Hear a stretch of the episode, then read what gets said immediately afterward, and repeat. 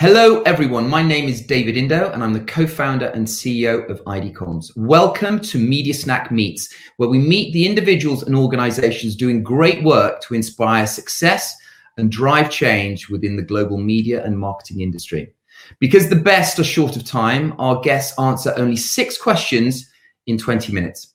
We get to learn what is behind their success, what it takes to make change in the industry, and importantly, what the rest of us can do and learn from that experience. I'm delighted that my guest for this episode is Sarah Armitage, Group International Media Director at LVMH, a world leader in the luxury industry.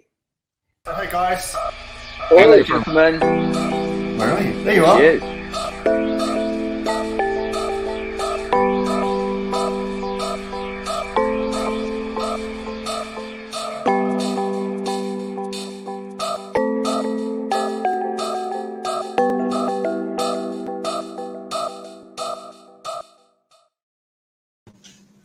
Hello, Sarah. Lovely to see you. Thank you for joining us at Media Snack Meets today. How are you?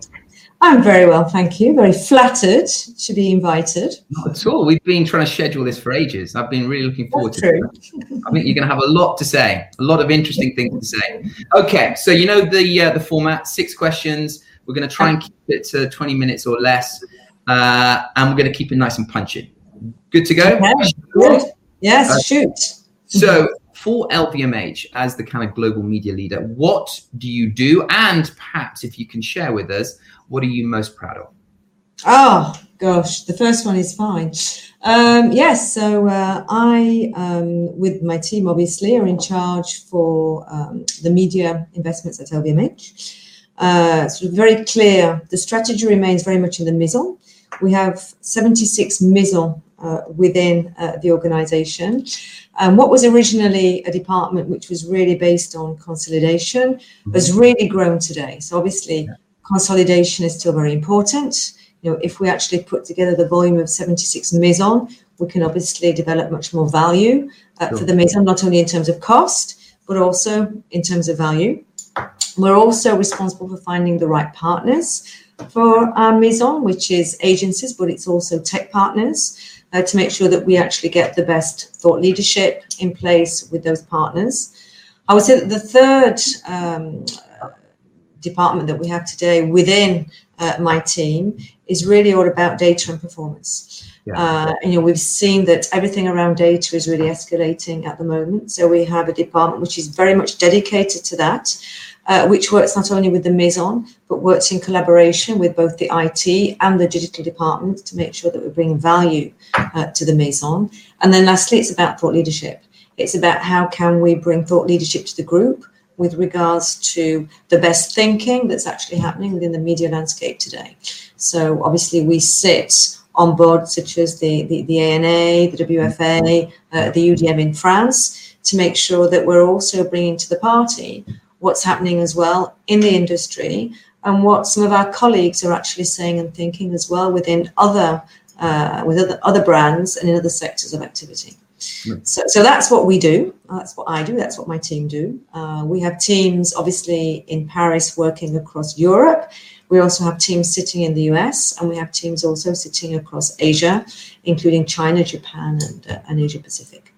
Brilliant. And I and you've been at LVMH in that role for a, for a number of years. Um, Yeah, I, I, yes. I'm just curious how how has because you, you talked you talked about the different elements that your that your function provides to the maison and to the business, um, and that you're obviously migrating now uh, to the needs of the maison around you know data and technology and thought leadership. How have you seen that evolution over the time that you've you provided that that function that leadership function to the to, to LVMH? I think uh, you know, as I said, uh, you know, I've been, you know, my background is very much a media background. So Yeah. I came from agencies in the UK and then agencies in France. Then I was working very much within one piece of business within LVMH, working on media strategy, uh, communications, and then now in this particular role, I think you know, the role has been really quite organic. Mm. As consumers change, as investments change, we've also had to adapt to make sure that as new challenges come into the marketplace, that we're actually fit to purpose yeah. and that we develop those new skill sets to make sure that we can continue to bring that competitive advantage. Whereas I would say probably eight years ago, you know, digital expenditure was actually quite small. It was mainly about consolidation, driving value through TV, print, and outdoor. Uh, we've had to adapt to make sure that uh, we can continue to bring that advantage. I love that. Thank you, Sarah. Question number two. Yes. What what is the best thing about working in media? Hmm. Um, honestly, I would say that it's the diversity and the challenges. Mm. Um, you could probably say that's the worst thing as well. I think it depends from where you're actually coming and what your personality is. But I think today, and I would say this to anybody working in media, and I was just talking to one of our, our interns at the moment, I think we're seeing the industry moving at such an exponential pace that the intellectual challenges that this is bringing today are absolutely amazing. So I think uh, you know where media, and I'm sorry to say this, but it used to be at the end of the chain uh, when I was actually working in media rights at the beginning, many many years ago. You know, industries, uh, media is now very much at the forefront of the industry yeah.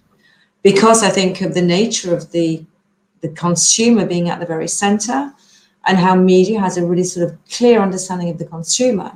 I think that media is taking a much bigger role uh, with regards to communication planning. Yeah, I love that, and I I completely echo that sentiment. It's I don't think it's ever been a more exciting time to be at media, uh, to be within media. I mean, we talk about media being higher on the corporate agenda than it's ever been in the past. Yes. And the influence of media in, in within progressive organizations such as yours to act as a very clear lever in delivering against a, a growth agenda uh, brings with it kind of challenges, but the opportunities to succeed and the opportunities to illustrate how media can act as a real live, a driver and lever for business growth uh, mm. has never has never been more present than it is now. No, I agree. Very good. Okay, question number three. Um, and perhaps it's kind of linked to the to the previous question. What do you think is the biggest industry challenge that we face, or that you face? Mm-hmm. Uh, I would. I think I would probably say it's the same as the first one. I think it's the exponential pace of change. I think uh, this is something that uh, is a big challenge for everybody. Yeah. Um, you know, as a subset of that, and this is by no means exhaustive. I think.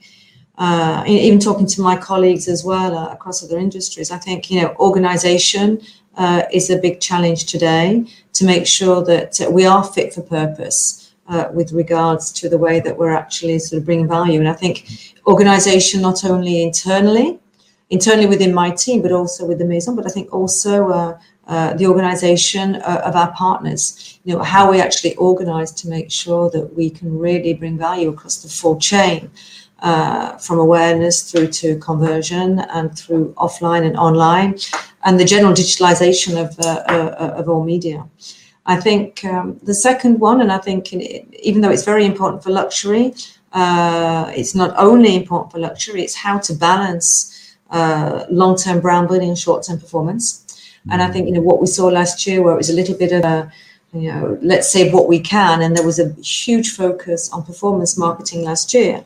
I think yeah, now yeah. we sort of, we're very very conscious about the fact that we need to make sure that we get that we get the balance right. Um, another subset of that, I think, is balancing global and local communication strategies. Uh, you know, we've seen how China or U- the US are actually developing at a very different pace, but with a very, very different media landscape. You know, how do we make sure that global brands maintain that global aura but still have that local relevance and that we actually managed to find the balance right in, in that place. And then I think, uh, you know, new projects that have emerged from last year is about developing the right approach to sustainability and, and, diversity issues as well. So that's by no means exhaustive. But I think, you know, what we saw last year in terms of change, I think it sort of really highlighted the need to address uh, some of those topics. Yeah, you've got a lot on your plate then. It's all good though. Big opportunity. Well, everybody, huh? I think, you know, we, we all have. Uh, I'm not saying we're going to crack everything at once, but I think, you know, understanding the issues is already uh, halfway to uh, to meeting the challenges. Very good. Okay. Question number four. What is the best leadership advice that you've ever been given? Hmm. That's a really interesting one. Um, I think probably the advice, I've probably forgotten a lot of it and probably remembered what I'm actually applying today. Mm. I think um, I would say, and I think we've seen this as well last year, I think, uh, is having um, a credible vision in terms of where we need to go. Mm. And I think um, curiosity, but keeping on top of industry developments and, and, and translating that into a vision, I think is something which every member of a team needs. I think yeah. that's absolutely critical. And I believe personally, and it's something that I really appreciated when I was actually on the agency side in the UK. I had some really yeah. fantastic leaders and managers. Mm. I think the one quality that they had was, was empathy. Yeah. Um, and I think empathy is something this year in particular, uh, which has been absolutely critical. And I hope that this is going to be an even more recognized value uh, from a management perspective uh, in, in, in, the year, in the years to come. I love that. Very good. Question number five. Uh, moving away from media and your, oh, uh, is your what is your personal passion outside of media? Hmm. Oh, okay. So, um, and this is not only due to lockdown. I would say um, cooking. To be honest, yeah. This is my my therapy. I would probably say, and it's a bit of a strange one because obviously living in France, mm. uh, you know, at, at, the beginning, a lot of my French friends were incredibly skeptical about uh, the capabilities of an English woman in France to be able to. Uh, actually be a good cook, but uh, I think I I've won them over. Good. Uh, yeah. No, no, no. I actually I spend. Uh, I think I've probably got the biggest selection of cookbooks uh, in France. It's my bedtime reading. That sounds incredibly boring, but. Uh, uh, and I think you know, I have to say as well that in France I'm incredibly lucky. You know, even in my street alone, we have a mm. market and there's some incredible food stores. So, and yeah, so that's um, that's my passion. That's, That's my creative passion. I thought you were going to say ballroom dancing. So I know that you're a bit oh, of a. yes. Oh, thank you. You're giving away a lot of my trade secrets. No, that, that was when I was much younger. Maybe I'll start again when I go into retirement. Very good. Okay. Okay. And finally, your final question your hopes for the year ahead, uh, six months, 12 months ahead. Okay. Uh, I would imagine that, like most people, um, the end to this COVID crisis, mm. um, so that we can start to sort of create the next chapter serenely. Because I think we've been very much on a stop start for the yeah.